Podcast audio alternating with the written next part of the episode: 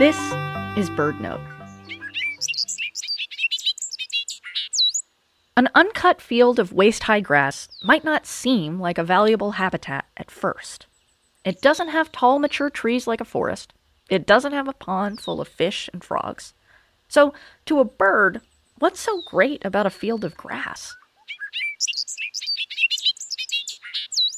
Many birds have adapted to nest in grassland habitats and nowhere else. In North America, birds such as the bobolink seek out grasslands to raise their young, deftly hiding their nests within the dense vegetation. The wildflowers and grasses host countless insects that feed the birds and their hungry chicks. And there's more to a grassland than meets the eye. While a forest stores carbon within wood, grassland plants have roots that reach several yards into the soil and deposit carbon within it. That can help protect birds around the world from climate change.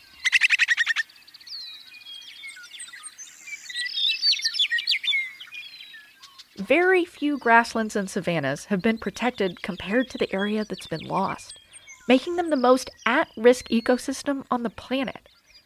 That means every acre of grassland remaining is even more precious to birds, to plants, and to people.